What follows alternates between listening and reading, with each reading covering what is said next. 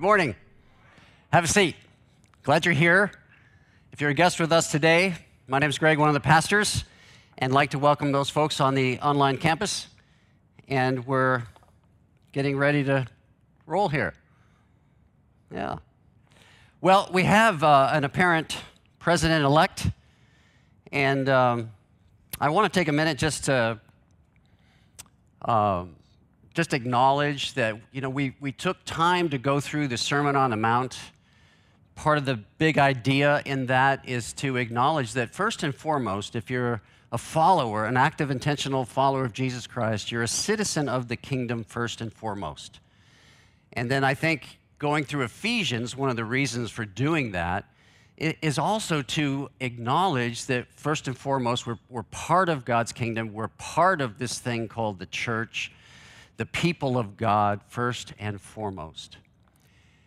And so I was listening this last week to a pastor that I have enjoyed for a few years now, one of his sermons, and he had what I thought was some really good advice that I'm just going to take the liberty of passing on to you for what it's worth.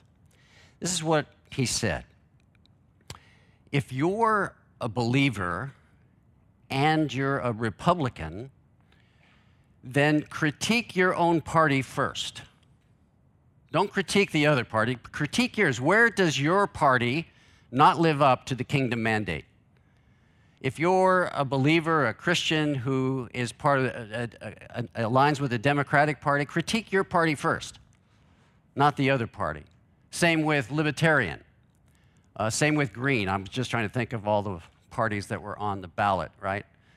Whatever party you're affiliated with, critique that party uh, first and foremost before you critique others. I just thought, wow, that it's simple, kind of, maybe hard, uh, but I liked that, so I did want to pass that on to you. And I'd like to open up today just by praying for our country. You know, I think um, we still have this political divide, cultural divide at some level, and God's up to something, isn't He? I mean, He wants to, He's doing something.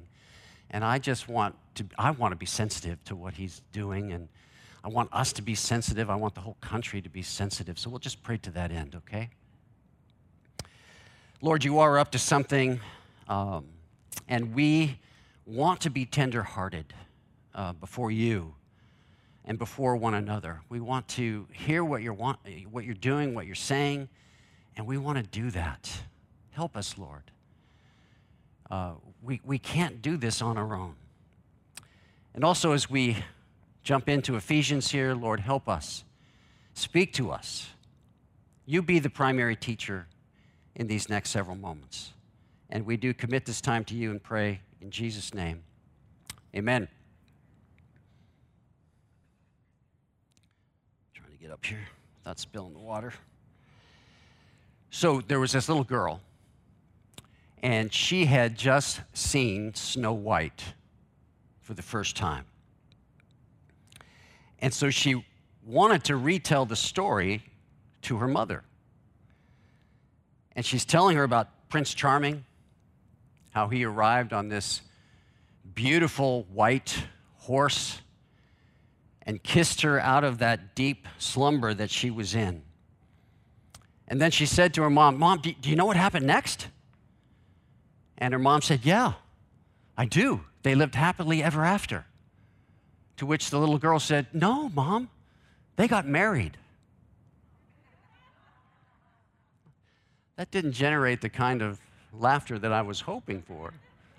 Maybe my timing's a little off this morning. But today, we're going to talk about marriage as you heard the verses read.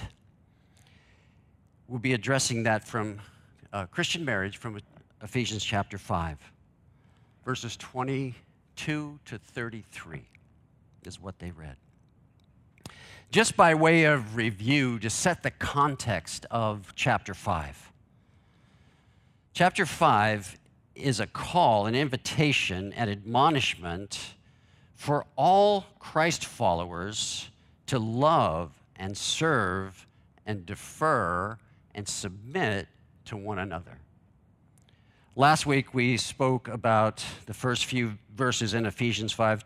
Verses 1 and 2 in Ephesians 5 say this, if you remember correctly uh, and see it. Therefore, be Im- imitators of God as beloved children and walk in love as Christ loved us and gave himself up for us. Now, another familiar passage that most of you will be familiar with is Philippians 2 5 through 8. Similar passage, but Paul expands a little bit of what he's saying to the Ephesians here. He says, Have this attitude in yourselves, which is also in Christ Jesus, who, although he existed in the form of God, did not regard equality with God a thing to be grasped, but emptied himself, taking on the form of a bondservant, being made in the likeness of men, people, being found in appearance as a man. He humbled himself by becoming obedient to the point of death, even death on a cross. It's interesting here that he's, he's not interested in, his, in asserting his equality. He's more concerned with being a servant. And that has a, that has a whole nother trajectory of what we could talk about from there. But what we see in Philippians 2 is that Jesus is serving and deferring to the other persons of the Trinity. And about a month ago, we, we saw that Ephesians, an, an underlying uh, sub theme of Ephesians is Trinitarian. That every verses talks about the Father, the Spirit, the Son, and how Trinitarian it is. And so, what we see here is Jesus is serving and deferring to the other persons of the Trinity, Philippians 2, and Jesus and the Trinity, each person of the Trinity, have these distinct roles, and they continually honor and defer to one another. What we'll see in our passage today is that husbands and wives have distinct roles and are to honor and defer to the other. And then, verse 21, the last verse from last week, it's, a, it's, it's an imperative about mutual submission, isn't it? Be subject to one another in the fear, in, in reverence, in honor, in worshipful fear and worshipful reverence and worshipful honor of Christ. And verse 21 is the way that we're to engage with one another in a general way, honoring, deferring to each other as members of the body of Christ. And then beginning in verse 22, Paul gets specific about marriage and family and social relationships.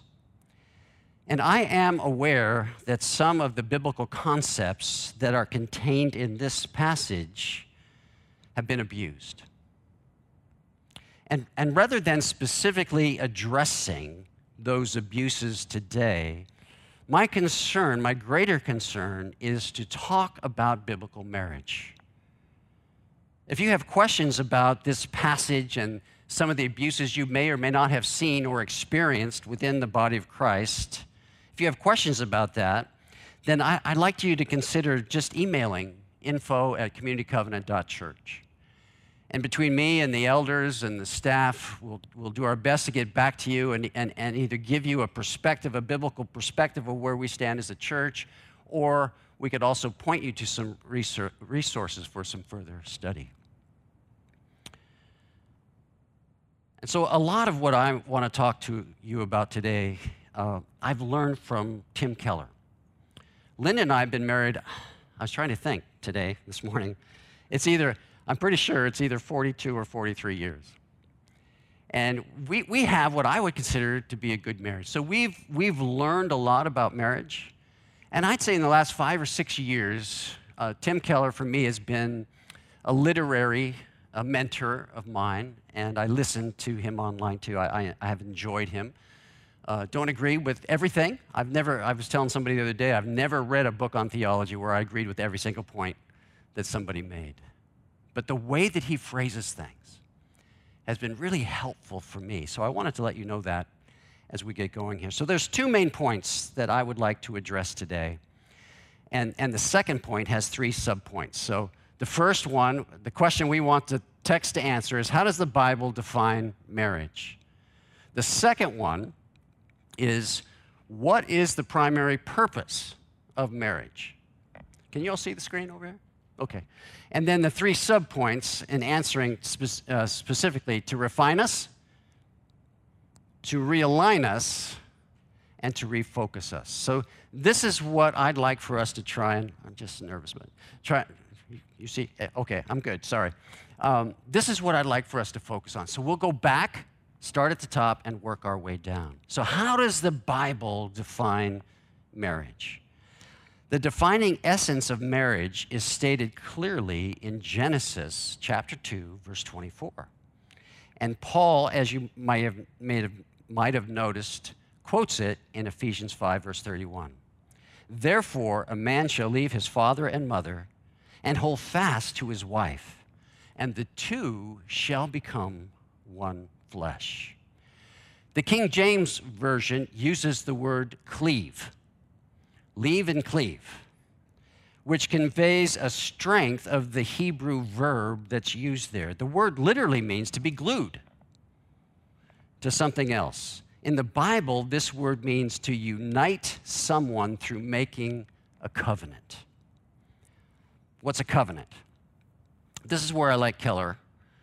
A covenant, one, one of the places, one of several. A deep, a covenant is a deep, exclusive, permanent, legal, and personal binding commitment. Well said. A deep, exclusive, permanent, legal, and personal binding commitment. We see covenant, covenants all through Scripture, Old and New Testament. We have an Old Covenant we call the Old Testament. We have a New Covenant that we call the New Testament. We have horizontal covenants between people, between nations, and then there's lots of vertical covenants as well between God and individuals, God and families, and God and whole nations. So, in sharp contrast to our secular culture, the Bible teaches that marriage is a sacrificial covenant between one man, one woman, that is primarily for the good of the other. Now, if you don't hear anything else I say today, I want you to hear this. Because when we talk about this, we, we kind of emphasize, especially if you've been in the church a while, that you emphasize one man, one woman. But I want to add this other piece because I think the scripture teaches it very, very clearly. Binding promise. What? Am I on the wrong one? I know. It's, if, it's, if it's off, it's me. Yeah, I think, I think I missed something here. So let me just say this again because it was like the big point, and it's the wrong, I put up the wrong slide. Is it there? Boom. Yeah, thank you. My bad. Marriage? Nope. Yeah, I'm not either. Marriage is a sacrificial covenant between one man and one woman that is primarily for the good of the other. That's what I want you to hear. That our marriage relationships are primarily for the good of the other. And if that's the only thing that you hear today, that would be enough for me. In ancient, more traditional cultures, family was the ultimate value couples would generally have as many children as they could in order to work the land in primarily agrarian societies. So, marriage was often viewed as a social transaction that helped the larger family's interests. That people had a way of doing their duty to family, to the tribe, to society. And this, this kind of thing, this kind of perspective seems very odd and very scary to us today in the 21st century. And by contrast, our modern Western culture, we tend to value chemistry over covenant. You see how that goes? We value chemistry over covenant. We tend to stay connected to people, including spouses, only as long as they are meeting our particular needs. My observation over the last 40 plus years is this idea of covenant is beginning to fade in our culture. The essence of biblical teaching on marriage is not so much a declaration of present love as it is a binding promise of future love. It's a promise not to expect to feel warm and loving all the time, but loving and tender and faithful and serving one another regardless of the ups and downs of the marriage relationship or the specific circumstances that we're in. Marriage is a focused commitment to see our spouse flourish and thrive, even when it's at great cost to ourselves. Exactly the way that Jesus lived it out. Finally, in defining marriage, it's important to see that Paul is saying that marriage is a precursor, it's a foretaste of a coming consummation of Jesus and his bride, the church. Here's a way we can think about it God does not exist to make much of your marriage. Marriage exists to show the world the glory of Jesus Christ and his church. And sometimes we get that turned around. Marriage is a binding promise of future love. Brings us to number two, the question, second question. What's the primary purpose of marriage? And again, it's to refine, to realign, and refocus us. So, what does it mean to refine us? The primary purpose of marriage, uh, excuse me, the primary purpose of Jesus Christ coming into our lives is to bring about change. Change that we could not do on our own. Willpower, for instance, will not make a great marriage. It can't accomplish a good marriage in our own strength. Jesus wants to make us spiritually radiant and beautiful. We must begin with the admission that we are broken people. That's where it's got to start, if the arc of Scripture is correct. Some of you have seen signs on churches, we're an affirming church, mostly mainline churches. Uh, we see that quite a lot. This church will never be an affirming church. Why is that? Because we're broken people. Jesus doesn't affirm the lifestyle of anyone. Not you, not me. That we need to start where with the idea that we are broken people. So you, there's no way to affirm anyone's lifestyle.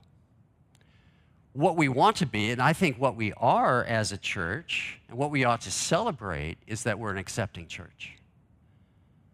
We're accepting anybody, I'm looking at the doors right now, we'll accept anybody who walks through those doors. And we want to point them to the person of Jesus. We want to connect them to the person of Jesus and let Scripture define for them or define how to respond to God. So, not affirming, but accepting. When we see this, our brokenness, come to grips with it, we can begin to recognize what the purpose of marriage is and for what our spouse has come into our life for. God wants to accomplish something we want to be with a person who understands what God is trying to do in our lives. Here's what Paul says in Philippians 1 6 For I'm confident of this very thing, that he who began a good work in you will perfect it until the day of Christ Jesus. We want to be a spouse and have a spouse that sees the bigger picture of what God is doing in the relationship. What is that good work? At this point, you and I are just a shadow of what we're supposed to be and what we will be. There are certainly initial attractions, but there is also need, the need to see in the other person what God is wanting to create. Sometimes we get a glimpse of the future We get a glimpse of the calling, the wisdom, the courage, the potential of another person. To illustrate that, maybe I have never been to the Grand Canyon, never personally been there. It's on our bucket list. Never been there, but I've probably flown over the Grand Canyon maybe a hundred times. Often, when I've flown over it, I'm in the wrong seat or the wrong side of the airplane, or maybe I'm asleep, or, or maybe it's cloudy. But then one day, I was in the right place at the right time, and it was crystal clear outside, and I had this grand view of the Grand Canyon. It's one of those days where the captain comes on and and says, hey, you might want to look out the left side of the plane. And I, what, what I saw from 35,000 feet on this beautiful day was mind boggling to me. Took my breath away. And I think that's how we are as married couples. Every so often, the clouds part, right? And we get this grand glimpse of one another what the other person is called to, what their gifting and calling, and how they can flourish as a person in the context of a marriage, marriage relationships. We see their potential. Christian marriage is a unique and intense form of Christian fellowship. What we need is someone who comes into our lives and says, I love you, and I am also excited about who God is making you to be. I see the great thing that God is doing in your life, and I want to be part of that. In fact, it excites me to be a part of the great thing that God is doing in your life. See how it's other focused. That's the purpose of marriage to refine, to cleanse, to heal, to provide perspective to partner with God in achieving our divine potential. There's three very practical application applications. One, expect confrontation. It's going to happen, right? Uh, I don't know if you're, a, if you're here as a married couple or something and you're one of those couples that say, we never fight. I'm like, no, no. Don't go there. I, I, confrontation, conflict is good and appropriate. We need to learn how to do it well, and then Bible can teach us how to do that. But expect confrontation. It'll, it'll bring things out in you that you never even knew were there.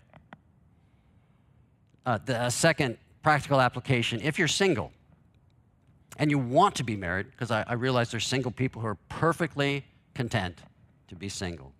But if you're single and you des- desire to be married, broaden the scope of potential spouses. In other words, tear up your list. Tear up your list, throw it away, work on yourself. Prepare yourself to be the best possible spouse that you can. And thirdly, while chemistry is important, there's nothing more attractive than to be loved by someone that you respect. The second primary purpose of marriage is to realign us. The Bible provides us with a way to complement one another in marriage for the vitality, for the enrichment of the whole relationship between two individuals of equal dignity and value.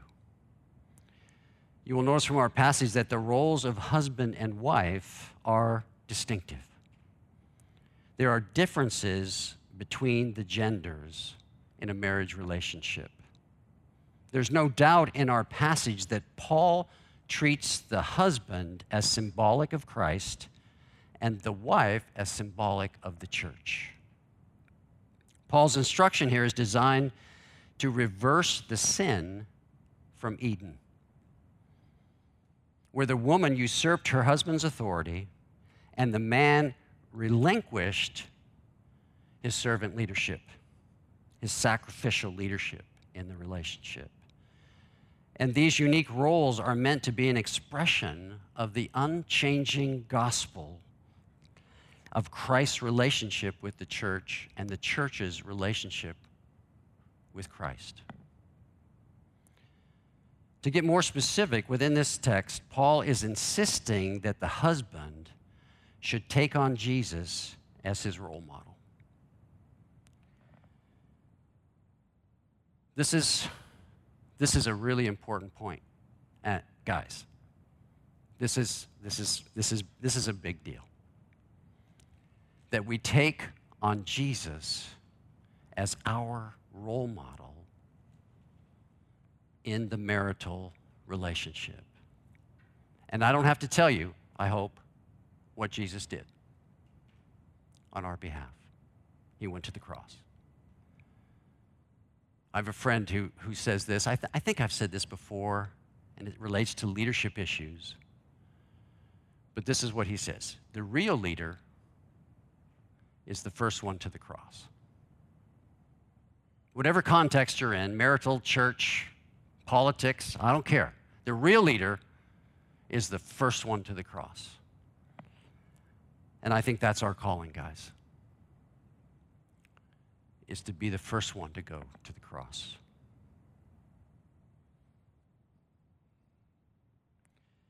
Here's what N.T. Wright says. I adapted this. The church became the bride of Christ, not by being dragged off unwillingly, but because Jesus gave himself totally and entirely for her. It was an act of complete self abandoning love. Can I just share that one more time? The church became the bride of Christ not by being dragged off unwillingly, but because Jesus gave himself totally and entirely for her. It was an act of complete self abandoning love. N.T. Wright. That's our call, guys. You can't do it on your own. I know I can't. We need God to help us in this. Number three, to refocus us. Third primary purpose of marriage. In both the Old and New Testament, God is described as a husband, and his people are often described as the bride. It's not a metaphor, it's all pointing to Revelation 19, specifically verses 7 and 8. Someday, the marriage supper between God and his bride will take place. We've been calling this the consummation as we've taught about the kingdom way back to going through the, the Sermon on the Mount. Jesus established the kingdom of God on the earth, and he's going to come back to consummate the kingdom of God on the earth. This is that marriage supper is the consummation of the kingdom. And remember, we have the privilege and the responsibility of living in that in between period of time between the establishment and the consummation. Sometimes it's called the church age. Human marriage is designed to refocus us and, and to point to that ultimate marriage. Even the most, here's a Kellerism, uh, I call it cool Kellerisms. Even the most wonderful, rapturous episode of marital love is just a dim hint of the ecstasy and cosmic joy of falling into the Lord's arms. Let's get that again. Even the most wonderful, rapturous episode of marital love is just a dim hint of the ecstasy and cosmic joy of falling into the Lord's arms. That's where we're headed. That's what all of this, including marriage, points to are those moments unless we see this, that that's where we're headed, we won't be single well and we won't be married well. Singles, whether you are desperately wanting to be married, or as I said before, perfectly content with not being married, either way, know that this ultimate marriage awaits you, that it's coming. And marriage, don't try and get from your marriage what you can only get from Jesus in a marriage. My wife Linda has been a wonderful example of this to me. she seems to be differentiated enough to get from God what she needs from God, and then let me know in some very courteous, grace filled language what she expects of me. She's really good at it. As we draw this to a close, the great mystery talks about the great mystery. The great mystery Paul identifies in Colossians, I think it's 127. The great mystery that he keeps referring to through Ephesians is Christ in you, the hope of glory. Christ in me, the hope of glory. The great mystery in marriage, though, is not that it's hard. Our relationship with God and one another is and will continue to be hard and glorious. They go together. Hard and glorious go together. The mystery is that marriage helps us to better understand what the gospel is truly about. Again, God doesn't exist to, to, to make much of your marriage. Your marriage exists to make much of God. I would like you to notice, kind of almost final thought. Notice in our text for today that it does not say who should have the final decision in important marital decisions. It doesn't say, it doesn't tell us. It would be easier, right, if it just said the husband makes the final say, the wife makes the final say. But it, the whole idea is that we work and continue to work together to figure out what God is saying to us. I think we need to keep the Trinity in mind here. They are constantly honoring and deferring to one another. I think we must also keep in mind what Jesus accomplished for us this complete self abandoning love that he demonstrated. He went to the cross on our behalf. And so, to wrap this up, I would say that if you're here today, if you're watching online, and your marriage is struggling, or it's even showing the beginning signs of struggle, get some help. I would say the first thing to do, every marriage has ups and downs, right? And in this season of COVID, you know, some marriages are really struggling right now. I'm going to be gone from home for three weeks. And I think Linda was maybe happy that I left.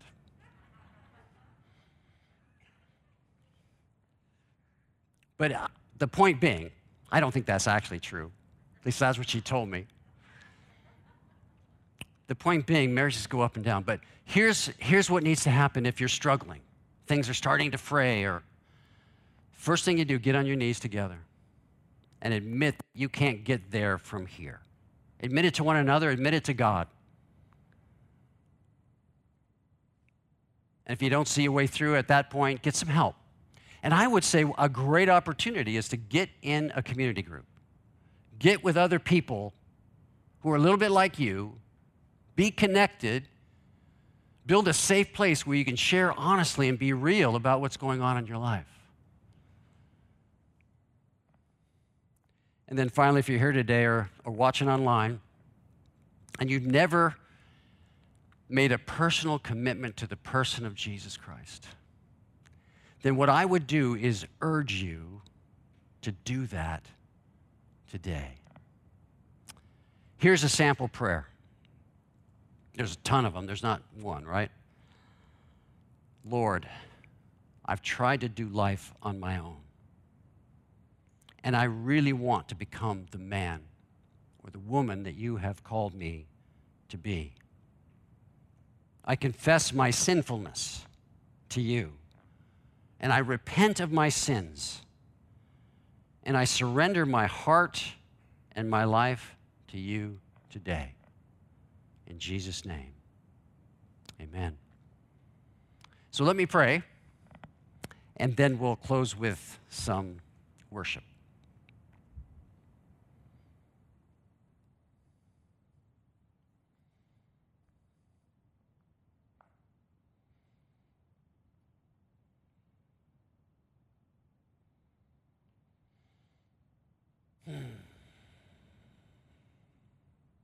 Lord, a lot of things are hard right now.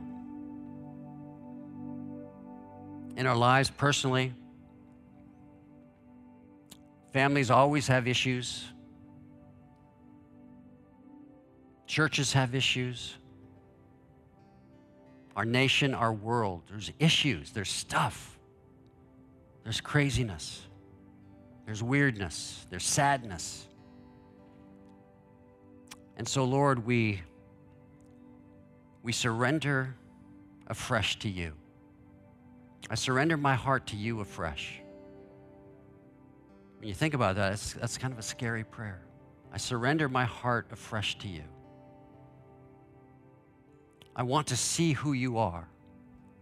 I want to become that man that you have called me to be. And Lord, as a church, we want to give you permission to speak to us. Show us what you're doing, show us what you're wanting, that we might be responsive to you in this season. I pray that for our country too. Again, you're up to something. You didn't cause COVID, but you're using it. And all the other strife that's going on. You want to use it. So, Lord, we, we want to hear. Thank you that wisdom is ours for the asking. Thank you that discernment is ours for the asking. So we do ask for that wisdom and discernment. I pray that you would strengthen marriages in our church that you would create an atmosphere of safety where we can talk about struggles, fears, where it's okay to not be okay. So we commit it to you and pray these things. In Jesus' name, amen.